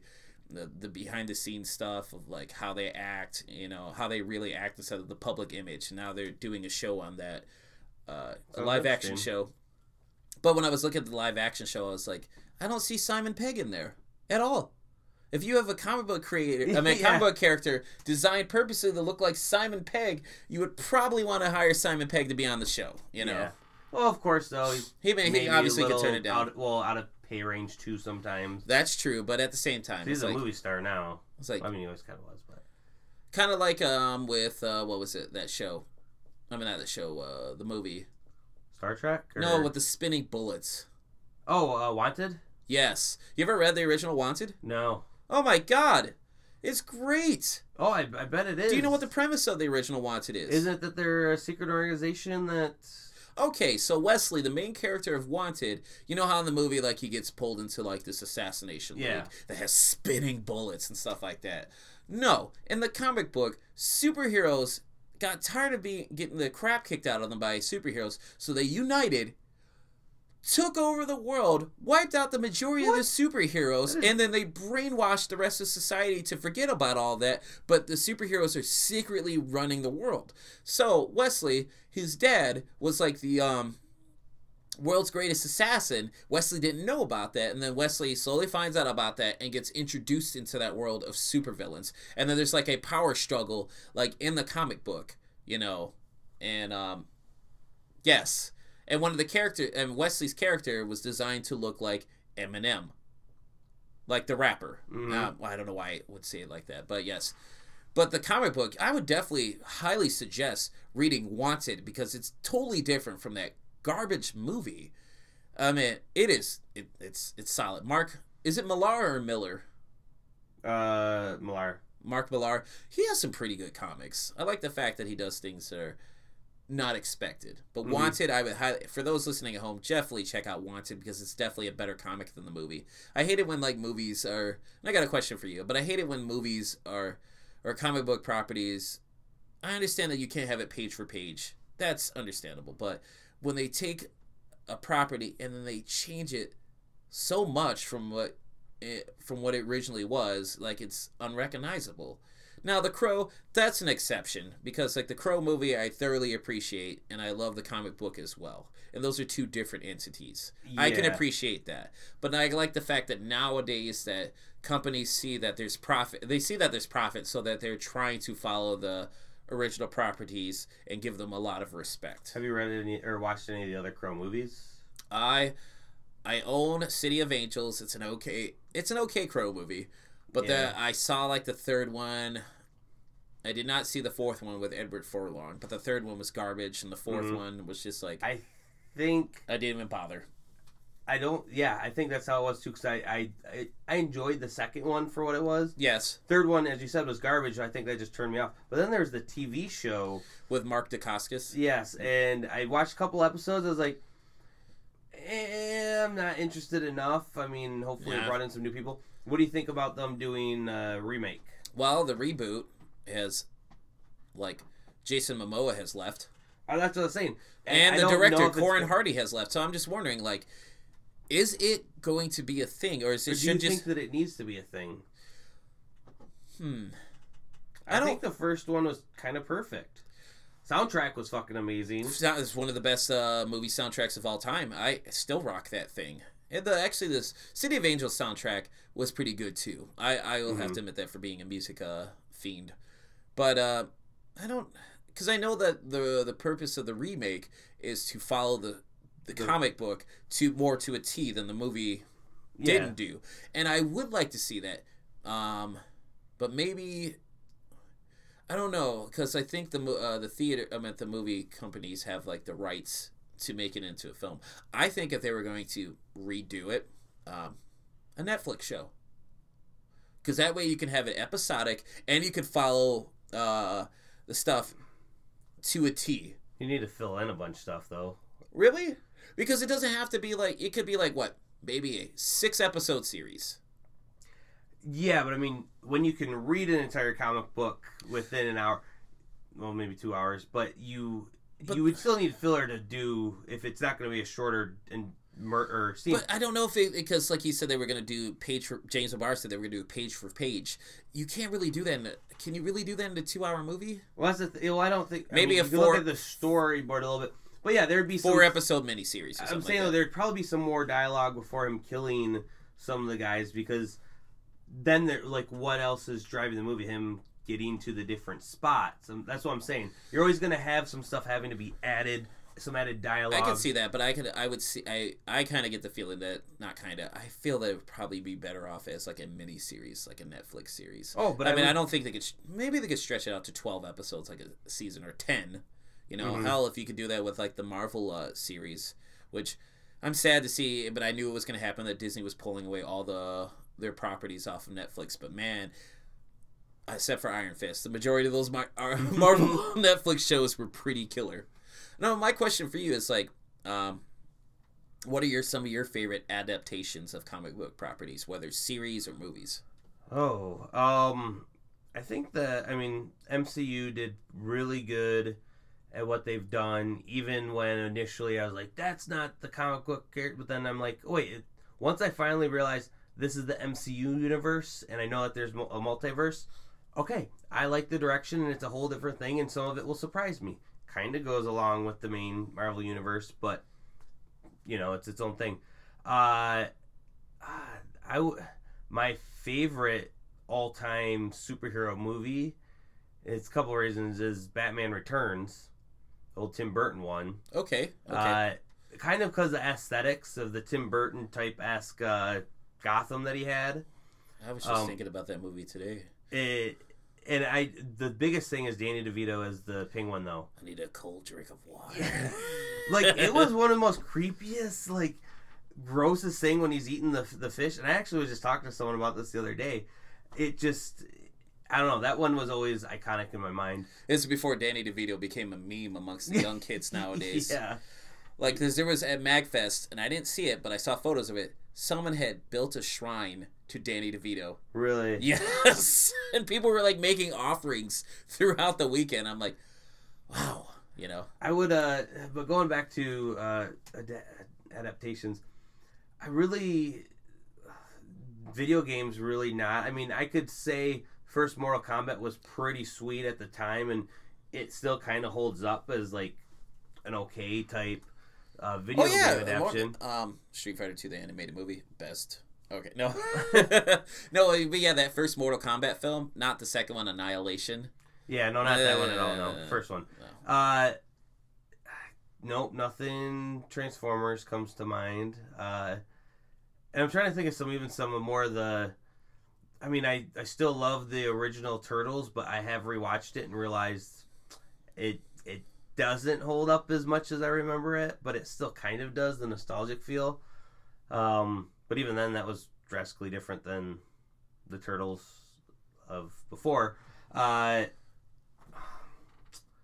yeah, I, I, did- I mean, I guess some anime from manga is pretty good adaptations too, but Oh yeah, for sure. Depending on the yeah, especially now. but I, I would go back to the the Crow. I felt was really good at the changes they had. To, actually, no. Umbrella Academy. I've read the comic books or a good portion of the comic books, but I have not yet to see the Netflix series. But like even my girlfriend binge watched it um, and told me it was really good. And she doesn't really read comic books, and I have been interested in checking it out. It's just I gotta find time. Maybe in the summer when I go on my staycation and I cut off everything from my geek scene for about three weeks, I'll probably be able to sit down and watch it on a day. I heard it was really good. What uh, what do you feel is the best uh, adaptation? Ah. Besides, like the, I do like the MCU stuff. Um, that's pretty cool. Boy, you know, I, I here I am on the asks the questions around here. That's what I do. Um, I like the Crow, but it's not a straight comic book adaptation. What I it mean, takes elements from the yeah. comic book, but I'm not going to be one of those. Well, uh, um, actually, you know, because I learned to let go of that a long time ago, and it saved me a lot of stress and uh, frustration. You're Uh, gonna say Howard the Duck. um. Punisher Warzone. Oh, that was a really good one. That was a good film. Uh, would I say it's probably the best comic book adaptation? No, but uh, the only thing I disliked about Punisher Warzone was Looney Bin Jim, who was not even a character um, for the movie in the original um, in the first place. Like the director um, decided to make up some scenes to include this guy into the film. But if they would have got rid of Looney Bin Jim, that movie, because it was based on the um, uh, Garth Ennis, Steve Dillon run of Punisher, like Punisher Max. So um, I would say, thinking of it now, it's divided crowd, but I think they did a pretty damn good job with Watchmen. I felt that way too. I thought it was a nice visual component to the comic book. I mean, obviously you can't have everything from Yeah. the comic book, but like that movie is just one of the that comic book is one of those things that you really can't do. 100% perfectly that would please everyone. Same thing with like Berserk, which is a fantastic manga, but like an okay anime series at best. You know, like the artwork for Berserk is so detailed, and there's just so much story that they had to leave out to make it into an anime series. What do you feel, What do you feel about uh, the differences differences between uh, Full Metal, just regular, and and Brotherhood? Uh, I have not watched the original Full Metal Alchemist series. I own Brotherhood. Um, have you seen either one of those? I've seen them both. Okay. That was then another one where uh, we were pissed that we missed the first couple episodes and had to wait till it clocked around again on uh, for the first uh, season. I can only speak on Brotherhood because I've read uh, bef- before I watched the the anime. I read the entire manga series, and then when I watched Brotherhood, except for a few minor changes, it follows the manga to a T, pretty much. So, and that's what I've heard of Brotherhood. I I have to say though, I had a better appreciation for Brotherhood and some of the things in there from the differences that the other Full Metal Alchemist, the first season or first series, that I enjoyed. There was a couple things where I'm like, I wish they could have gone that route in the regular one that was different than Brotherhood, but then there was some shit in Brotherhood that it just got right to the action and I could understand why. I think I mean I think Full Metal Alchemist as a story is just great. Like, well, speaking from the manga and Brotherhood, like it it does it's kind of a of a suspense story if you think about it. You know, like when you find out that one of the characters is killed, and then you're trying to you figure out about this, like who's really running things, and then getting to the heart of the matter. I just think it's a great series. That's definitely a um, a long running anime series that I would recommend to a person that would have the attention span to check it out. You know, Cowboy Bebop, 26 episodes, like I said, self contained. But if you wanted to watch a serial form anime, I would definitely recommend Full Metal Alchemist. Can't do Naruto because that's like 700 episodes and well over like 200 episodes are filler. I would not recommend that to somebody. But 64 is a little bit easier to swallow than a 700 episode serial. uh, annual watching either one of the full metals you will get the biggest heartache ever in one scene with dr tucker Who's Dr. Tucker? uh, nina tucker Oh, yes. Did you ever see that shirt that the Dragon Ball Fusion? like I love that shirt and I've seen people wear that shirt and like whenever here's the thing, whenever I've taken photos at events and I, I I've taken photos of cosplayers, like one guy was Dr. Tucker and he had the dog, the Chimera, and like when I posted that on Facebook, people would like in comments like bastard or Yeah. too soon, you know, without fail, dude. It it's is- hilarious. that is it you so you remember so having watched probably i watched the first uh, series actually twice i think so i've seen that scene plus the numerous times online that's gut wrenching when if knowing what ha- that's all i want to say for anyone that hasn't watched it yet and if you know what i'm talking about anyways uh yeah It is. It, it's. and, and i hate the memes but i also love them because Oh, they're great, but no, it definitely was like one of those uh, that moments that just like, wow. Well, it showed that there's like some. That's what I liked also about some anime. Some of them can be fun and cheery. Some I like the darker ones a lot more, or things with giant robots. But the shit that has some like, Okay. damn, No, no. All right, I'll throw this out there for you. Um, I. Uh, yeah, I'm sorry if you had to wrap this up, but I definitely wanted to throw this out there to you. Um, I have no time. You're gonna be strapped to that chair for another couple of months. Oh, okay. I didn't. so know. I didn't know if we were just like cutting it off, like at a certain point. No, I don't you know? care. Um, I didn't want this to be a three-hour extravaganza for you, but like uh, a um, was there a mo- like we'll go, we'll go for video games? How about that? Because I narrow it down. Was there like an, a a moment from like a video game series that had an emotional impact on you? That really like you say broke your heart, or you're like, Some What? just playing video games. uh huh. Um, And I'm not talking about anger and frustration. Like you okay, was can't beat be a like, yeah. you can't beat a section. You want to throw your When I did the glitch of trading Pokemons and tried to get one of these from a shitty thing and then it erased my good one, uh, I would. Hmm. Oh. I don't know because I haven't played. From all your history of playing video games. I know, and that's what I'm just trying to think. Like there wasn't. I didn't play a lot of sad. Well, I mean, video game. All right, I have one. If I can throw Like, it out. are we just saying like, oh. sad, like sad or just like a like an emotional impact on you from like a video game, like a scene that was like, wow, that moved me. That made me feel something. Instead of like, come on, cutscene, get over so can get back to the gameplay. it's weird and, and I've mentioned this story before. It wasn't necessarily the it's it's the memory that I think of most happy as a kid video game was our babysitter Carla, one of our favorite babysitters, was fucking amazing at Nintendo because they had a Nintendo and she would sometimes bring some of her games.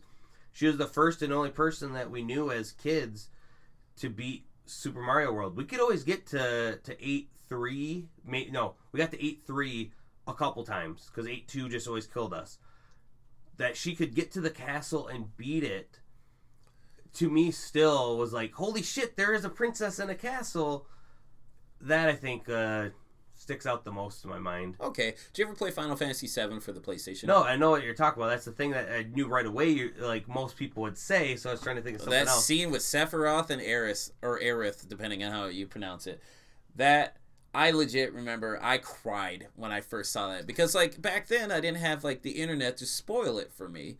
I mean I had like a um a uh, strategy uh, guide walkthrough from this company that went out of business called Versus, and they made the best strategy guides ever because they would give you this. They wouldn't spoil anything for you, like story wise. Like a good strategy guide should do is not spoil the story, but it would guide you in the directions that you needed to go. in. like, don't forget to pick up this, this, or this. Look in this area because you'll find something.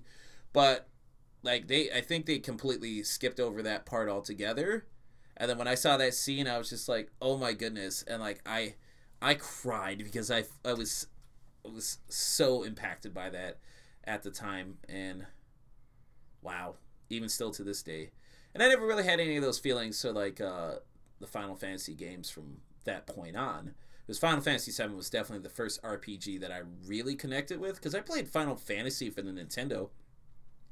Didn't fully understand it at the time like like what sort of game is this? I didn't understand Yeah. that you had to level up and you had to grind you know, I remember like when I was playing Final Fantasy VII the first time, I was concerned because I put over 100 hours into the game. But when it was hitting 99, 99, 99, I was like, oh no. Oh, Is this going to screw up my save? But fortunately, um, they had accounted for that. So um, I definitely, like, not necessarily 100% of that game, but I came pretty damn close. Like, Final Fantasy VII is still one of, even for nostalgia reasons, one of my favorite games of all time. Now, what do you feel as we were talking about kind of gateway, um, you know, into anime and manga and stuff? One of the things that I've realized is Attack on Titan was a huge gateway for a lot of people, which I'm happy. More people getting in, more, you know, maybe they'll start making for America and you know, television and everything. What do you think uh, on that series? On Attack on Titan? Yeah. Oh, I, I totally enjoy it. Um, I remember when I was at JAFAX, um, I think 2015 or 2014. I was at JAFAX, and um, yeah, it was 2014. I was at JAFAX, and that's I had checked out my um that show for the very first time ever because I heard so much hype about it, and I saw people dress up in cosplay for it, and then I I watched like the first three episodes um at JAFAX, and I was like, all right, I can get on board with this. This is Mhm. pretty cool because I remember like sitting next to like the um, this person who was just singing along with the lyrics, the German lyrics to Attack on Titan's uh, theme song, and I was like, wow, this is pretty cool. And I went home and I um, got online. And I ordered the first two parts of the first season. You know, if I would have held out a little bit longer, I could have bought the first season altogether. But Yeah. no, Funimation had to release it in two parts. It's like you got to stop doing that, you know. Um, and I thought it was pretty cool. And I recently thought about that show. I actually thought about that show today. What I felt hurt Attack on Titan is I thought the show was great. It had a lot of momentum going for it. But I think they did an adaptation of that show too early into its manga's um, uh, life lifestyle. Oh, yeah, not yeah. lifestyle, but lifespan because you had the first season of Attack on Titan, amazing. And then there was like a two to three year wait before the second season came out. And season three just came out within the last year. So all that momentum that they built with that first uh, season got killed off because they were waiting for like the manga to go ahead so they can start, you know. Mm-hmm. So that's what I don't. I mean, that's why you have like shows like Full Metal Alchemist and Full Metal Alchemist Brotherhood. It's like you get a popular show, I mean, a popular manga series, and then they'll either catch up to it and they'll just go off in a different direction, or they'll have to wait for the manga to go more. So I, I do feel like it'd be nice if like they would take the manga series, let it do its thing for quite some time, then create Yeah. an anime around it, so that way you can build up the hype for it. Because uh, doing what I do for like the past few years, I can always tell like what are the popular shows because of like seeing what the the younger fans are dressing up as in cosplay. So I don't see as many Attack on Titan cosplays as I did when that show was initially white hot. Yeah. But I, I think the show is pretty cool. I disagree with like the uh, description of it, like uh, on the back of it, like who whatever advertising firm wrote it was like Attack on Titan is like Japan's version of The Walking Dead. No, it's not. no, it's not. I mean, you have giant humanoids eating people, but the kind of gruesome that, that again, Yeah. it goes to more of a darker show that I like. you know, you have people getting eaten, but it's like these humanoids are not do. I mean, like, yeah, they're kind of like. I still don't find it. Yes, uh, I can see where like, hey, don't get attached to uh, characters too much outside of the main ones because it's not going to end well for the majority of people on the show. Have you read the manga then? Yes, the manga, the artwork So for how it, far ahead would you say it is now compared to the show? Like, because I haven't seen the the third season yet. Hasn't even come to America the third yet. season's been out since last year, dude. You can find it on Funimation's uh, streaming site. The dubbed one? Yeah, I have a have a Oh, I, subscription. I, I didn't think it started airing on TV season yet. three is season three's uh they were showing in uh Adult Swim like last year. They were Oh. doing they were doing simulcast showing it in Japan and uh here in America at the same time. shown up on the Crunchyroll app that I. Well, here's the thing. Um, I think Funimation has the rights to that show because Oh. so um Well, maybe I'll have to find somehow to rent it or borrow it. But uh, had did they explain then where the the giant fucking uh things come from? nope they haven't got to that yet. What? Are you, what okay. In the so- manga series, I was gonna say then. What's your theory? no, in the manga series, yes, they do. You, oh, so you do kind of know. you do figure out like where they start coming from. Okay. you know, in the manga series. I don't want to spoil it, but I will say that um because usually I'm one of those people like, well, I do enjoy the manga better than the anime, but the artwork for Attack on Titan is atrocious at points. Even the artist himself will state that he's not that good of an artist. Like there's some scenes like, wow, this is pretty stu- st- um pretty cool artwork. Other times it's like so like the anime actually does a very good job of ca- capturing that uh, kinetic and frenetic energy and movement. Because there's no way you could. Uh, I mean, you can look at that through manga, but then when you see it in um, in motion, like through Yeah, the anime, it's amazing. Yeah. you know. Um, but yeah, Attack on Titan's pretty cool, and the people, the voice actors that I've met from that show have all been super cool. Did you ever read the Attack on Titan versus the Avengers or whatever? I read that like that little that little uh, one shot spin Yeah. off. You know, it, was- made no was- sense. No, it, and it was okay. I, I would say it's okay for what it was, but that was also that came out like two or three years ago. I was like at the height of Yeah, yeah. Attack Attack, on- on Titan was white hot. Um, they had the two movies, you know, live action movies, which, from what I understand, from what I've heard too, it's not really that good. They're okay, Mhm. but they're not really that good. Well, what do you think about th those were made in Japan Mhm. and Japan studios, whatever? It's not Hollywood. I mean, say right there.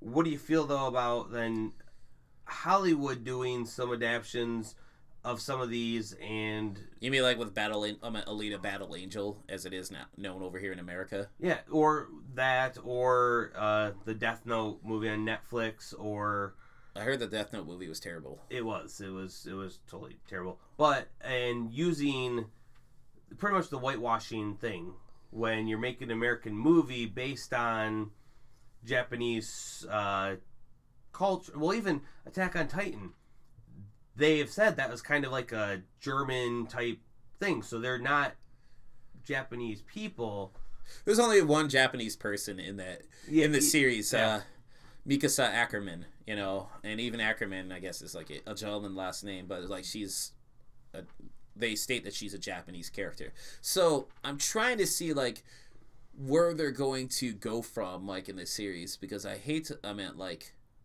uh, is this like set in the the future, like a far off future, you know? Because uh, like if you have German people, you have Japanese folks. Where are the rest of the Asians? Where are black where's folks? Where are rest of the world? Hispanic folks? You know, and I'm not saying like for the point of like inclusion and diversity, but I'm just wondering like where are we gonna go from there? You know, is there going to be like is this this big social experiment that like not Is there a bigger outer wall that? yes or is there a bigger world and these folks are just isolated and like you know i just hope it's not like they're in like a snow globe of a world where like some science like a like a an ant farm Oh, that yeah. that would just annoy me if that if that's where they went with you know so Um, what would you? What could you highly recommend besides the books that you've already or the shows that we've already talked about what are you talking about what wise for just for viewers, listeners? anime wise Yeah. Blood blockade battlefront both seasons is I excellent said of what we haven't talked. You've already mentioned that. Yeah, but I'm going to mention that again because it's a good, good show. I mean, it's got some awesome animation. It's got some great comedy bits. Actually, oh, I guess uh, I could rephrase that question. What are you? What is current out or newer within the last two years that you've watched that? I'm the wrong person to ask about that Oh, because like okay. I just recently watched a show on Netflix called uh it's so bad too, especially in this time um this climate. Uh the show is called Backstreet Girls Goku Dolls. Okay. Uh, what? the whole premise of that is like these three yakuza soldiers had screwed up so bad you don't know what they did but they screwed up so bad um, that their boss was like okay uh, here's your choice here are your choices i could either kill you now and sell sell your organs off for money or you will go to thailand get gender reassignment surgery and come back and be japanese idols you know what idols are like pop star? yeah, uh, female pop groups, Okay. idols. Okay. So they took the second option, and uh, it's not even like uh, uh, one of those series like, well, I used to be a guy. They don't ever mention like outwardly like they look like females, they sound like females and stuff like that. Um, but like they. Their boss is like it's a comedy series, and their boss is just being this tyrant. He wants them to act prim and proper, so he has them basically uh, uh, they're prisoners, you know, and like sometimes they they're drinking and they're acting like yakuza, but they have to keep their uh, yakuza tendencies in check though, while trying to meet the fans and stuff like that. And actually, I fi- find it to be a pretty hilarious season because outside of like if you just went into the show just watching it and uh, didn't know about the premise of it, like the gender reassignment surgery, you wouldn't even know that um, they were um, males that had transitioned into females because they don't really bring up the transitioning thing. Um, it's not. I don't feel like the way they did it was like if the butt of comedy. It was Mhm. just like what they have. To, It's what they have to do to survive. No, what they no. I'm talking about like the the transgender issue. They don't Oh. use it as a butt of uh, comedic uh, Uh, bits. It's just, it's just it's there. It's just there, and like what these poor people that they used to be yakuza, but now they have to. the The comedy comes from them being yakuza and still having yakuza tendencies, Mm-hmm. but they're having to portray this Jap- this popular idol group, you know. And then the animation on there is absolutely garbage. It's a lot of still frames with like moving mouths and stuff like that. But I find the writing to be uh, quite hilarious, especially the hemorrhoid episode, which. you can find it on Netflix. It's like 12 episodes. And the thing about this is, like, each episode has, like, multiple. It's very episodic. So you'll have, like, self contained stories wrapped up, multiple stories all in one episode. So, Have you watched Seven Deadly Sins? oh, I think it's a great show. Um, That's I- another one that is Uh, current. Netflix. That is yeah, seven, seven deadly shins. Uh, shins. Yeah, seven deadly shins. Ah, all about the hockey. Uh, there should be a hockey spin-off for that. But Seven Deadly Sins, uh, the anime, I've watched I think we talked about this too, uh, like in private conversation. When Netflix said season two, that was total bullshit. Yeah. yeah, that's the first time I'm cursing on this, but that was total bullshit when they were saying like, "Oh, season two. No, that No, was four of the oh, four out of the six OVAs that went out in Japan that you decided to bring over and translate. You didn't even include the last two. And then when we finally got season three, which was an actual season, I call that season two because the four OVAs is one season one point five. But I have watched. I actually I watched it on Twitch before they brought it over, but I'm definitely gonna uh, watch it on Netflix. Uh, Seven Deadly Sins, the the the true second season. But I definitely would like to start reading the manga for that. But yeah, I totally think that is a pretty cool series. I mean, yes, it has a lot of fan service because uh, what is the name of the main character again? Who Mel- Meliodas? Meliodas, total perv. But here's the thing: it's like I don't get turned off by that, and I can see that some people would be uh, offended by that. But for me, it's like it kind of goes. Um, I kind of I know what to expect. It's one of those tropes in anime. You have the pervy character, you have the fan service of big boobs, panty shots, and stuff like that. Um, I'm not a huge fan of like over sexualizing uh like teenagers and stuff like that. I'm Yeah. Like, you need to tone that shit down a little bit. That's no, no. But I I find it to be a. a Well, it's good, right? I like. I think it's a quality series. Yeah. What about uh, the Dragon Prince? Not seen it. Um, I have not seen it. There's like some shows. Uh, one of the current show, I mean, most recent shows that I watched during the last year was the show called Inuyashiki, which I think I've heard of that. um, I think it's on Crunchyroll. But uh, the basic premise of that was like, uh, this old man who basically he had found out that he had cancer and he was going to die, but he didn't want to let his family know. And then like uh, he somehow gets accidentally killed uh, by an alien, by like uh, accident. Um, this alien force accidentally killed him and this young man, and they replaced his body with that of a, uh, of a, of a war machine. But the old man didn't know it, so it got rid of his cancer and stuff like that. And so now he's just he's slowly figuring out like what happened to him, and now he's using the, his powers for the force of good. But then the young teenager ended up being like a sociopath and he was using his powers for evil and he was like just killing people and stuff like that and this is like for them like colliding and stuff like eventually colliding you know inuyashiki i think it was like 12 episodes uh, it's only been subbed i mean yeah it has not been dubbed over here but i think that was a pretty cool show to definitely check out Have you ever watched uh, Violet Evergarden? nope but i've heard of it i'm so far behind on like what's new and stuff like that and like i have a Like ton said, there is a lot that I've just been going through, and so maybe I have a little more, but I've had more time because I don't do shit. And, No, I mean, I would love to sit down and watch anime. I mean, I'm like, uh, recently, I mean, I've been just introducing myself more to stuff. I mean, like, I finished, uh, Pop Team Epic. That was, like I said, the most recent show that I watched. I was watching Ninja Scroll, I mean, not Ninja Scrolls, uh, um, Basilic, the Oka Ninja Scrolls, but that show was so terrible that I tapped out at episode 7. I was like, I can't do this anymore. I'm done. Like, the original manga series Basilic, Basilisk, should I say? That was a cool series. But then they did they did an anime on that back in the day, and then they did like a future anime, and it was just a sequel that was loosely connected. That was terrible. I'll go back to old school stuff, uh, just because I. Thought this it is really in depth. Uh, you ever watch the Vision of Escaflowne?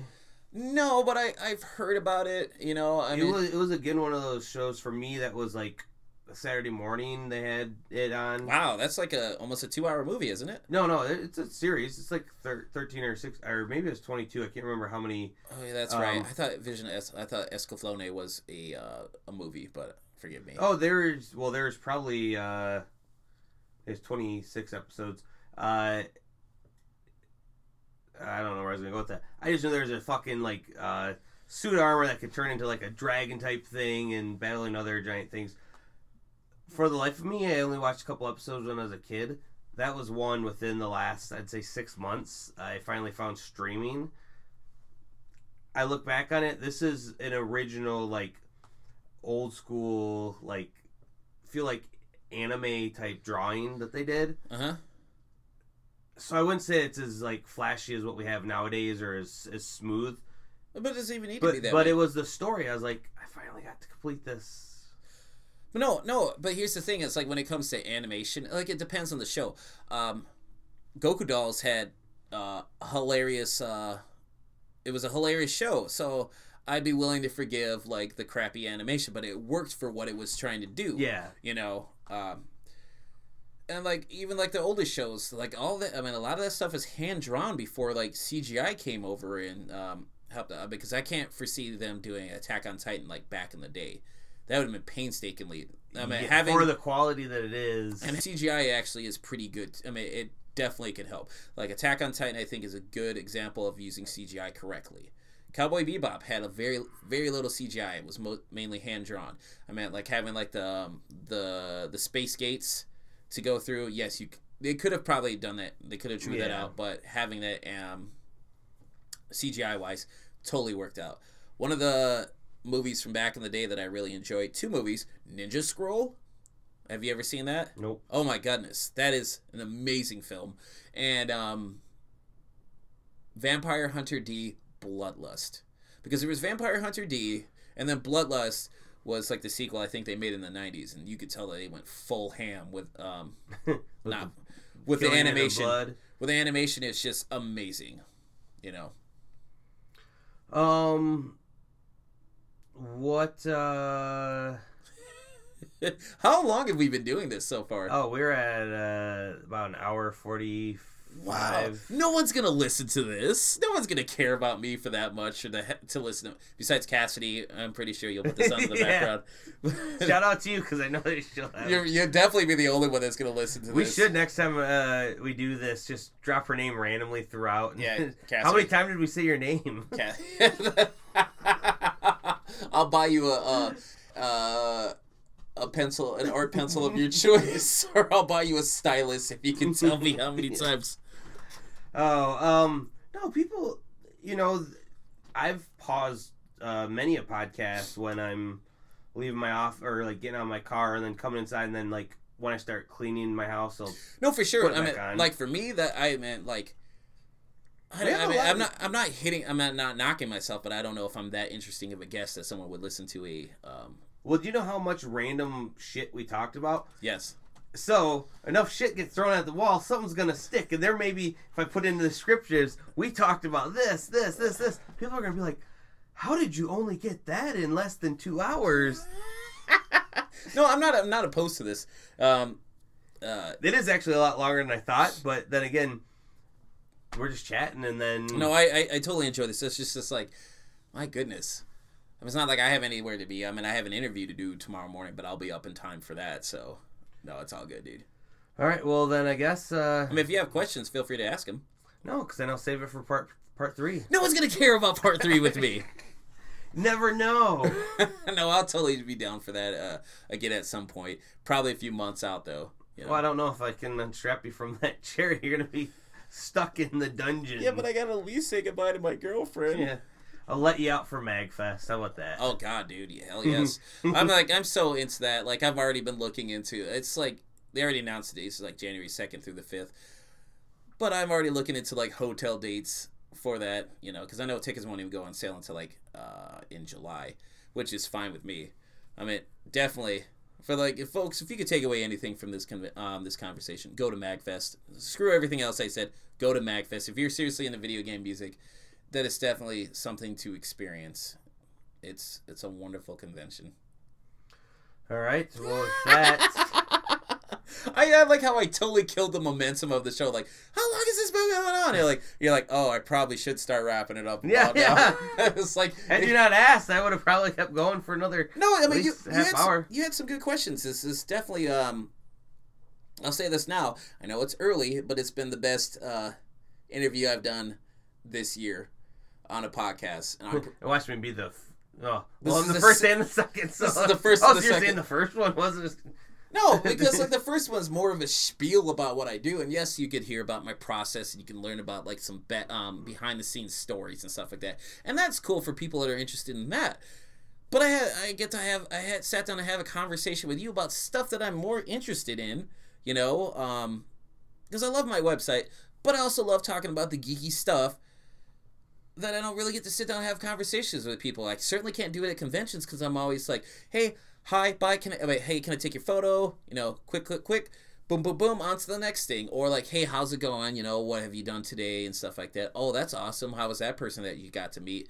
You know how it goes when we're at conventions. Yep. Like, they, they don't really offer like breaks in conventions like all right lunch break everybody sit down and hang out with your Yeah. friends you know it's like go go go until the convention coverage i mean until the convention's done and then we got to go home and working on this content that we created to put that out there and i do like having conversations about stuff that i'm really into with other people that are like-minded I also like talking to people with different opinions and stuff because I feel variety is the spice of life. But I find it frustrating that because you know both you and I were in our late thirties, and obviously that's the age. I mean, it's definitely like the age, especially like after you hit twenty five, people start having families, you know, and then they're uh, caught up in that and you can't really hang out with people and talk about this stuff with people. I mean like when we were growing up we yes the internet was a thing but we couldn't like link up with like groups Yeah. to go talk about anime or comic books not as much as like it's readily available for like the kids of nowadays. And yes if i sound like an ageist that's fine i don't care i appreciate when these moments happen like this conversation because i know they're not going to happen so much as we keep getting older and older and older and that sucks but that's a part of life you know but i truly do appreciate this this has definitely been the best interview that i've uh I'll do that with quotation marks again. Interview slash conversation I've had um, all year so far. Well, good. Well, I'm glad, Joe. You're you're welcome back anytime. You're just trying to get me to be a co-host on your podcast. Yeah, maybe. no, I don't want to derail it. With that, stay thirsty for Joe being uh, on our show for now on because he's he's here enough, anyways. Speaking of thirsty, I definitely need water because you haven't really given me any outside of like pelting me with snow, and I'm hoping that it'll melt on my face. No, you put like snow on the top of my head, and then like he just drips down. drips down, and I'm hoping that it hits my tongue, and like I'm shivering right now. All right, I'll let you out of the out of the ground. Yeah, I'm like, yeah, what is this? the slave puts the lotion on its skin, or it gets the hose again. I wish you would have ended that with like "Goodbye Horses" playing in the background. I'm still recording. no, this was seriously fun, Tony. Thank you for ha- uh, so much for having me on. All right, dude. thanks, man. Cheers. Cheers.